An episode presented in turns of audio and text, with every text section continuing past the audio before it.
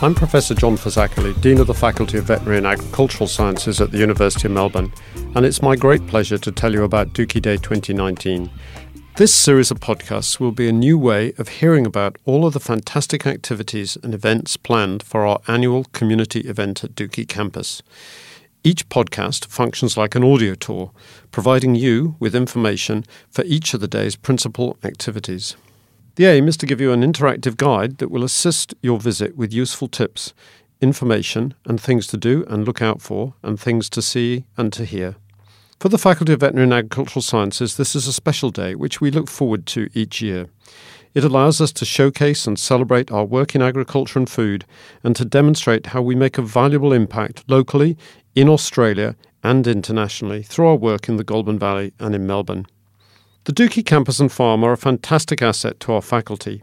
They provide a place for applied studies and direct experience of the environment, irrigation, soils, crops, horticulture, livestock, and winemaking. Students at Dookie are surrounded by industry and research experts, agricultural communities, farmers, government officials, food researchers, and private agribusinesses. And importantly for our stakeholders and communities, our students graduate work ready. This year alone, we have had 447 University of Melbourne students visit Dookie to study, with 146 currently residing there for second semester. This includes 50 Diploma of General Studies students as well as our Bachelor of Agriculture students. Please take this opportunity to visit the different precincts at the Open Day, to talk to staff and to students, and to explore the different activities that will be on offer between 11 o'clock and 3:30.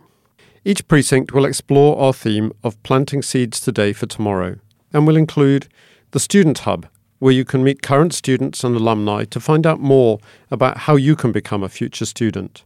The Country and Place precinct, exploring the connections that link Dookie campus with Indigenous knowledge, arts, and activities, the Transformed by Technology precinct with remote sensing applications and precision agriculture technology.